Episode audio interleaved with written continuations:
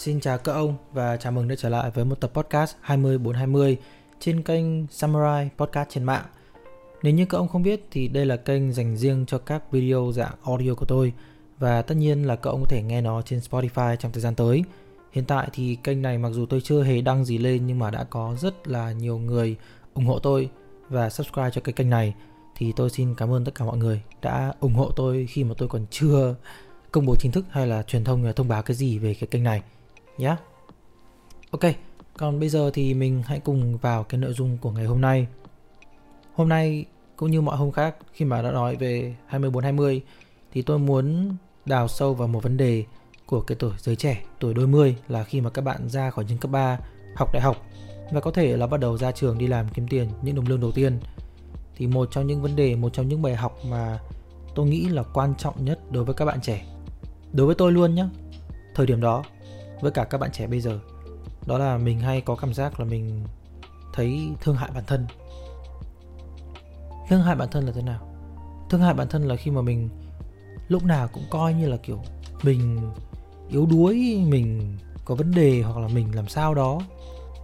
Và sau đó thì mọi người dùng cái suy nghĩ đó, cái tư duy đó để để đưa mình vào cái vị trí nó tệ hơn. Là như thế nào? Chúng ta có rất nhiều ví dụ và cũng có rất nhiều trường hợp, thậm chí có rất nhiều cách nghĩ khác nhau về cái thứ được gọi là thương hại bản thân này. Với một số người, nó sẽ kiểu như thế này. Ví dụ, bạn thấy mình làm trong công việc hiện tại nó căng thẳng quá, nó mệt mỏi quá. Bạn về nhà xong bạn khóc lóc, bạn kiểu công việc áp lực quá, làm từ sáng đến đêm vẫn chưa hết việc, mình bị bắt nạt, mình bị bóc lột. Ok, bây giờ mình có hai cách để xử lý vấn đề. Cách xử lý đầu tiên đó là mình nghỉ việc. Cách xử lý thứ hai là mai là phải đi làm. Và mọi người biết không, cái kiểu này nó, tôi sẽ không nói là nó mạnh mẽ hay nó yếu đuối. Tôi sẽ chỉ thấy là các bạn hơi non. Tại sao như vậy? Bởi vì sự thật là nếu như mọi người có cái tư duy như vậy, mọi người đang kỳ vọng quá nhiều vào thế giới này, và mọi người nghĩ rằng thế giới này nó y hệt như cái gia đình của mình, nó hoạt động như cách gia đình mình hoạt động. Tôi nói thế có nghĩa là thế nào? Bây giờ nhá, tôi nói thế là bởi vì những người mà có suy nghĩ như thế thường sinh ra và lớn lên trong một gia đình mà cái lòng tốt hay là sự ngoan ngoãn nó sẽ được trả giá. Được trả giá là như thế nào? Nếu mình ngoan thì mình được cưng nịnh, mình được cung phụng. Còn nếu mà mình không ngoan, không học giỏi thì mình sẽ bị bố mẹ mắng. Đấy. Thế nên là mình sẽ có tư duy là mình làm thế nào thật tốt, mình làm tốt cái việc của mình, mình giỏi cái việc của mình thì mình sẽ được thưởng, đúng không? Nhưng mà sự thật là thế giới này không như thế. Mình làm tốt việc của mình, mình làm giỏi việc của mình, thế giới này sẽ chẳng quan tâm đâu. Thế giới này sẽ kiểu à ok, thế được rồi. Làm đúng phần của mình, nhận lương. Làm tốt hơn phần của mình, nhận lương. Còn nếu như mà mình muốn để được công nhận, được vỗ vai, được chúc mừng hoặc là được khen thưởng hoặc là được cưng nựng, cung phụng như cách bố mẹ mình làm với mình, mình cần phải có mục tiêu phấn đấu và mình đánh bại những thằng xung quanh để mình đạt được nó. Đó là sự tranh giành, sự giành giật, sự bon chen của xã hội. Và đấy là điều hiển nhiên và mọi người cần phải biết. Sẽ chẳng có một ai chúc mừng bạn vì, vì, vì bạn là người tốt đâu. Sẽ chẳng có một ai ồ tuyệt vời quá, bạn là người tốt, vỗ tay, huân chương đây. Không có đâu. Và đặc biệt là những cái suy nghĩ người tốt là đủ hoặc là làm người tốt trong xã hội là hay ho thì thành thật với các bạn, nó chẳng hay. Tại sao lại như vậy? Lý do đầu tiên, thật thà thường thua thiệt. Là người tốt chưa chắc đã tốt. Đấy là hai thứ mà mọi người cần phải tách biệt ra và hiểu nó thật rõ. Làm người tốt không có nghĩa là một người đi ra ngoài kia và cái gì cũng gật đầu. Mình có tâm lý tốt, mình có tâm hồn, tâm hồn tốt, mình lúc nào cũng mong muốn điều tốt nhất cho mọi người. Nhưng mà điều đấy không có nghĩa là hành động của mình phải đi đôi với cái tâm duy, tư, tư duy đó, cái tâm lý đó. Tại sao lại như vậy? Bởi vì đôi khi ấy, cái lòng tốt nó để nhầm chỗ hoặc là được hành động một cách sai, hoặc là cảnh hành động nó còn chưa đúng đắn lắm, chưa trưởng thành lắm. Thì cái lòng tốt đấy nó vô tình nó tạo ra cái ác. Bây giờ mình có thể đi ra ngoài đường và mình thấy người ăn xin, người ta xin tiền mình cho người ta, đấy là việc tốt đúng không? Ừ, ok.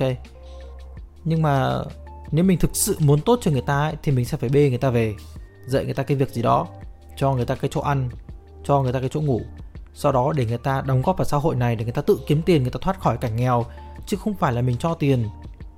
Ừ thì tất nhiên là việc mình cho tiền giúp người ta ngày hôm đấy, hoặc là nếu như người ta đang lao động, người ta làm việc trong một nhóm từ thiện hoặc là một nhóm ăn xin mà người ta phải đem tiền về để đưa cho cái gọi là thằng uh, quản lý đi, thì mình đang giúp người ta bởi vì người ta đang là người lao động. Ừ ok, cứ cho là như vậy, nhưng mà mình có biết điều đấy không? Nếu như mình không thực sự giúp được một cách triệt để thì tốt nhất là mình đừng đừng đừng bận tâm với cái chuyện đấy. Bởi vì như nào, nếu như bạn nghĩ rằng bạn đang làm điều tốt mà bạn chưa chắc rằng mình đã có thể triệt để được công việc tốt đấy thì bạn chưa chắc tốt rồi, đúng không?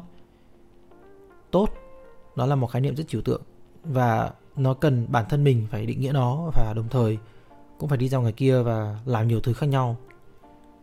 Người tốt không phải là một người có cái tâm tốt. Người tốt bắt buộc phải có cái tâm tốt và những hành động tốt và cái khả năng tốt thì mới tốt. Nếu như bạn thấy gia đình mình có người bị thương hoặc là một người vào viện đi, bạn là người tốt, bạn sẽ ôi thương quá, vào viện chăm. Ok, gia đình chia nhau công việc, một người chăm sáng, một người chăm tối, đúng không nào? Bởi vì trong viện chỉ có một người chăm được, được trực tiếp thợ đấy thôi. Ờ thì bạn có thể làm điều đó, nhưng mà sau đó thì sao? Bạn cứ ra ra vào vào thế thôi à? Nếu như các bạn thấy điều đó là đúng đắn và hay ho và là đủ rồi ấy, thì nó chưa đủ đâu, thật sự mà nói như vậy. Lúc ốm đau bệnh tật và viện, cái quan trọng nhất là gì? Là tiền. Không có tiền thì chả giải quyết được cái gì cả. Mọi người có thể bảo là những cái người còn lại trong gia đình, tại sao không đi thăm, tại sao không đi viếng đi, tại sao không đi chăm sóc đi. Nhưng mà cái họ làm là gì? Họ đi kiếm tiền và chu cấp cho cái người đang nằm ở viện đấy. Cái tiền nó mới là cái thực tiễn, cái tiền nó mới là cái thiết thực nhất. Mình có thể bảo với bác sĩ là ôi tôi thương người đấy lắm, tôi yêu người đấy lắm. Bác sĩ dùng cái tình thương đấy để trả tiền viện phí cho khách hàng à? Để, để, để mua thuốc à?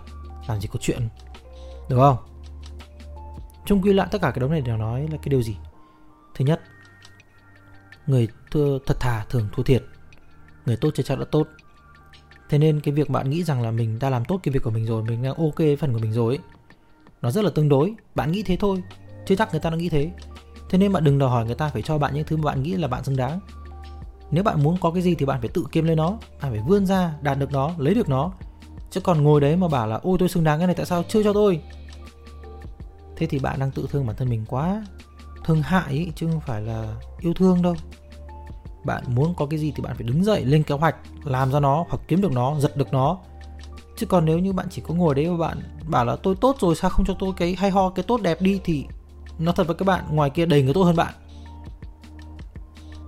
Làm gì có chuyện một công ty, một tập thể, một tập đoàn hay là một cái gì đó rất là to lớn, họ đã đối xử như vậy với cả nghìn người rồi, mà họ lại vô tình nhìn thấy một ai đó mới ra trường, bé tí, kinh nghiệm thì chưa nhiều, bây giờ bảo thằng này tốt, thăng cấp cho nó đi, làm gì có chuyện, đúng không nào? Bạn nghĩ rằng bạn hai mươi lăm tuổi là bạn cần phải gọi gì nhỉ? Uh, put your shit together à? Hiểu hết mọi thứ rồi à? Có cách để sống rồi à? Có cái bảng kế hoạch cuộc đời rồi à? Làm gì có chuyện. Nói thật với các bạn luôn, ở tuổi này vẫn còn trẻ con rất nhiều. Nhầm nhầm, còn rất là trẻ con. Và tôi năm nay còn cách một nửa năm nữa thôi là ba mươi tuổi tròn. Và tôi vẫn thấy mình thực sự rất trẻ con. Còn nhiều cái mình phải học, còn nhiều cái mình phải vươn, vươn lên, mình còn phải làm. Vậy nên các bạn không cần thiết phải ép mình ở vị trí là ôi tôi phải biết nhiều, tôi phải trưởng thành, tôi phải này phải nọ. Trưởng thành là một quá trình, là một trạng thái. Trưởng thành không phải là một cái mục tiêu để bạn đạt được như kiểu thi học kỳ. Bạn đừng nghĩ rằng hai mươi lăm tuổi là thi học kỳ môn trưởng thành và ba mươi tuổi là thi học kỳ môn tốt nghiệp môn trưởng thành. Không phải. Nếu như bạn có tư duy như thế thì bạn đang sống trong cái ngôi trường mang tên trường đời, nhưng mà bạn không được trả tiền, bạn không được gì hết. Bạn sẽ mãi mãi mất công bạn đi học thôi. Nếu bây giờ mà bạn nghĩ rằng bạn tốt rồi, bạn thương hại bản thân và bạn muốn được người ta thương bạn hơn ấy, thì tôi nói thật với các bạn là nó hại lắm. Bỏ qua cái tư duy vậy, tiến lên, làm kế hoạch, mình muốn cái gì mình đạt cái đấy. Thực tế lên, tính toán xem mình có khả năng làm được không, và dành thời gian để đo lường cái khả năng của mình. Mình ra ngoài kia mình đo để xem xem cái mà mình mong muốn, cái mà mình suy nghĩ nó có đúng với những gì mình đang làm và mình đang tư tưởng đến hay không. Ví dụ bạn muốn có mức lương năm triệu một tháng ở cái tuổi hai mươi ba là bạn vừa mới ra trường. Ok, cái mức lương này cũng khá là hợp lý, năm triệu một tháng khi mà mới ra trường là một điều bình thường. Bây giờ bạn nhận công việc gì? Bạn nhận công việc uh, bưng bê à? Bưng bê năm triệu một tháng kiếm đâu ra? Và nếu mà có thì đấy cũng là một cái công việc bưng bê ở nhà hàng sang trọng cái gì gì đó. Nếu bây giờ mà bạn muốn bưng bê thì bạn phải có khả năng bưng bê, bạn phải có thời gian và bạn phải có kỹ năng. Bạn có kỹ năng đấy không? Bạn có thời gian đấy không? Bạn phải đo lường được để biết là mình có hợp với công việc đấy không. Đó là còn chưa kể, đo lường xem cái công việc đấy nó có hợp với cái tương lai và cái hiện tại của mình hay không. Nếu như bạn thấy nó không đúng thì bạn thay đổi, bạn thử thôi. Hãy giữ cái tâm lý đấy, giữ cái tâm lý là mình đang đo lường, thử, thử sức để biết. Bạn đang học chính mình, học xem là cái con người này nó có làm được những việc này không. Đấy là điều quan trọng nhất của tuổi đôi mươi. Bạn phải thử, bạn phải xem xem mình có làm được mấy cái việc này không. Chứ không phải là bạn đi ra ngoài kia rồi bạn nghĩ rằng mình là ông to bà lớn, mình làm được cái này làm được cái kia. Đấy là mơ tưởng, mơ mộng, lúc đó bạn chỉ có fail thôi, bạn chỉ có thua cuộc thôi. Tâm lý quan trọng nhất của tuổi đôi mươi là gì? Mình là một học sinh, mình cần phải học, mình cần phải hấp thụ càng nhiều kinh nghiệm, càng nhiều trải nghiệm càng tốt. Để sau đó ấy, mình có đủ kinh nghiệm rồi, mình mới có khả năng xào nấu và đưa ra quyết định đúng đắn, quyết định hay ho nhất với mình. Và cách duy nhất để biết được cái nào hợp với mình là phải thử. Thử mình ấy, chứ không phải là em, em hôm nay muốn thử công việc này nên là mấy tháng nữa thử công việc khác. No! Em thử xem em có làm được những cái này không? Em thử xem là khả năng của em đến đâu?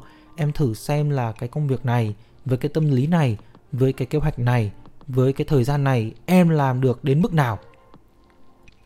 Chứ không phải là được thì thôi, thì ok, mà không được thì thôi. Cái, cái tâm lý kiểu trẻ con thế thì nó rất là khó xin việc.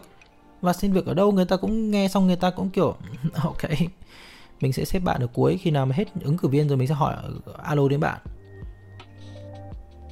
Cách duy nhất để bạn thành công được trong cuộc sống đó là bạn cố gắng, bạn vượt lên, bạn có kế hoạch và bạn đạt được cái đấy. Chứ không phải là bạn ngồi đấy và bạn cố làm người tốt rồi mong chờ người ta tốt với mình. Cái này tôi nói thật là tôi đã trải qua khá là nhiều lần về cái việc là ôi mình tốt nên là mà mình được cái này được kia. No. Tôi không cho rằng người tốt thì được. Tốt ở đây là nice, tạm gọi là người lành đi, người nice. Nhưng mà tốt ý, là good ý, good person ý, thì người đấy mới được trả công, trả lương đúng đắn, hậu hĩnh. Good ở đây nó không phải là một khái niệm kiểu lương thiện với cả độc ác. Good ở đây là kiểu bạn đạt được điểm sáu, điểm bảy trong kỳ thi. Good ở đây là khi bạn được điểm bảy, điểm tám chứ không phải sáu, điểm bảy. Điểm năm, điểm sáu, điểm bảy, điểm trung bình là kiểu một người bình thường. Còn tốt ý, là bạn ok và bạn excel trong cái khả năng đấy, trong cái công việc đấy. Bạn có khả năng vươn lên và nếu như bạn cố hơn tí nữa thì bạn sẽ được điểm tám, điểm chín, điểm mười. Ví dụ đến công ty, bạn xin việc ở công ty, bạn xin một vị trí nó bình thường một tí như kiểu là bạn xin làm uh, thiết kế đi. Thì bạn phải hỏi xem mục tiêu phấn đấu của bạn là gì. Mục tiêu phấn đấu của bạn là muốn làm trưởng phòng thiết kế hả? Rồi ok, khi bạn phỏng vấn ấy, thì bạn phải hỏi luôn cái người phỏng vấn bạn đó là em xin vào vị trí này thì bao lâu sẽ được cân nhắc để thăng cấp hoặc là em sẽ được thăng tiến như thế nào trong công việc này. Em hỏi thế để em biết là em cống hiến cho công ty này ít nhất là hai năm thì em sẽ được cái gì. Bởi vì rất nhiều công ty chỉ muốn nhân viên ở đấy, ở vị trí đấy, đúng cái vị trí đấy thôi, chứ họ không muốn nhân viên phải nâng cấp, thăng cấp làm gì cả. Bạn hỏi cái đấy xong, nếu nhà tuyển dụng mà bảo với bạn là em sau một năm sẽ được thăng cấp hoặc là em sau một năm sẽ được cân nhắc để tăng lương thì bạn có cái để cân nhắc. Còn nếu như mà công ty đấy, tuyển dụng đấy mà bảo là nếu như bạn muốn nâng cấp thì bạn phải thể hiện mình thì bạn sẽ được thôi thôi thôi thôi thôi thôi thôi thôi thôi thôi thôi. Thể hiện cái gì? Thể hiện như nào? Nó rất là chung chung, bạn không biết được, đúng không nào? Nếu như họ có một cái quy chế, một cái quy chuẩn thì tất nhiên là tất cả mọi nhân viên ở đấy đều đang thi đua với nhau, một cái quy chuẩn nhất định để mọi người cùng nhau cố gắng phấn đấu. Thì có nghĩa là bạn vào đấy bạn sẽ cùng nhau cố gắng phấn đấu và bạn vượt qua được nó thì bạn lên được. Chứ còn ở một cái công ty mà người ta chẳng có cái kế hoạch gì để nói là ờ, bạn ở đây đủ lâu thì bạn sẽ được cái này, cái này, cái này. Bạn làm được về này, này, này, này, này thì nó rất là khó. Đó là lý do vì sao nhiều người cứ thích nhảy vào các cái tập đoàn lớn, công ty lớn, công ty toàn cầu. Là bởi vì chỉ những công ty này mới có những cái quy chế như vậy, quy trình như vậy.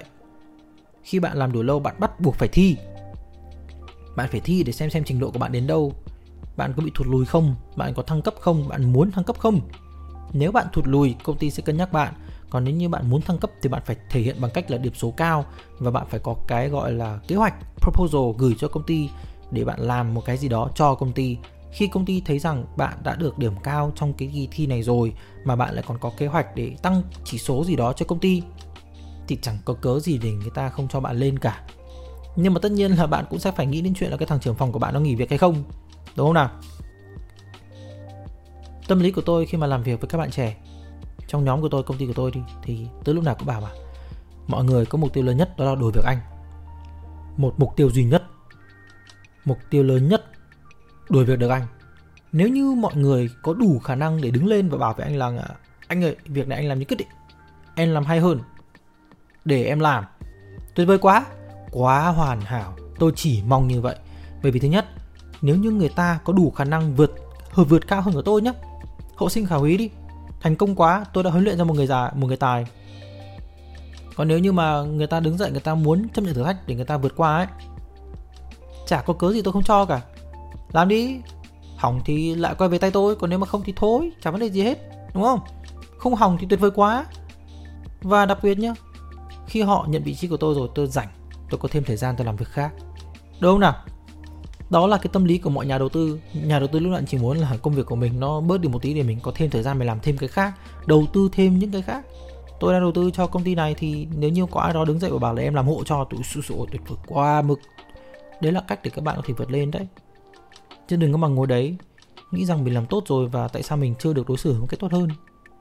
Đấy là rất là pity, rất là thương hại. Và cái suy nghĩ đấy nó sẽ càng ngày làm bạn tự triệt hạ bản thân đi, sẽ khiến cho bạn cảm thấy mình không hay ho, mình không xứng đáng, mình không gì đó.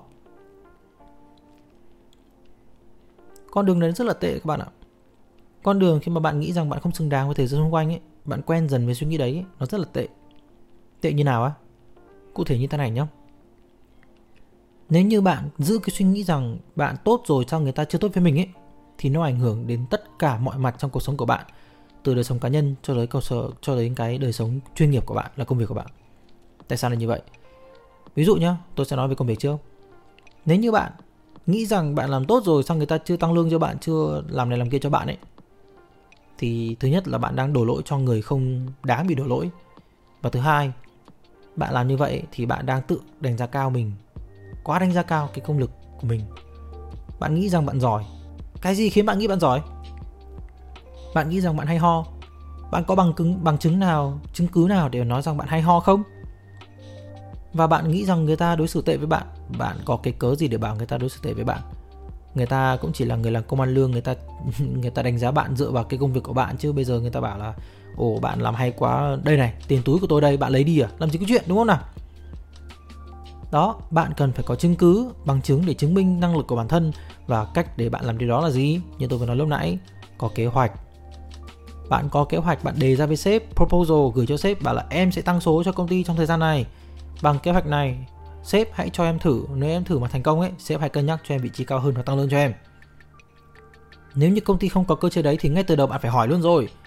Đi xin việc ấy, hỏi luôn công ty có cơ chế đấy không? Có cơ chế tăng lương hoặc là thưởng hay là nâng cấp không?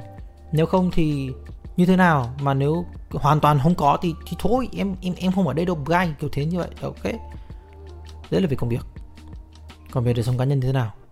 Đời sống cá nhân ấy, ví dụ bạn bạn hẹn hò đi, bạn hẹn hò với ai đó, bạn kiểu bạn chỉ thể hiện mình là một người nice ấy, kiểu một người ok ổn ổn thôi ấy. Thì người ta sẽ chỉ biết bạn là người ok ổn ổn thôi. Người ta cũng đôi khi cũng chẳng hiểu là bạn có muốn tiến đến với người ta không, bạn có cái gì đó bạn đang muốn phát triển cho tương lai hay không, bạn đang sôi sục cái gì hay không. Như kiểu là bạn là một người ok, một người hiền lành, tốt bụng. Nhưng mà hiền lành, tốt bụng thôi, chứ còn hỏi sau này ê, uh, anh sẽ kiếm mười triệu một tháng hết cả đời à? Thế sau này nuôi con như nào?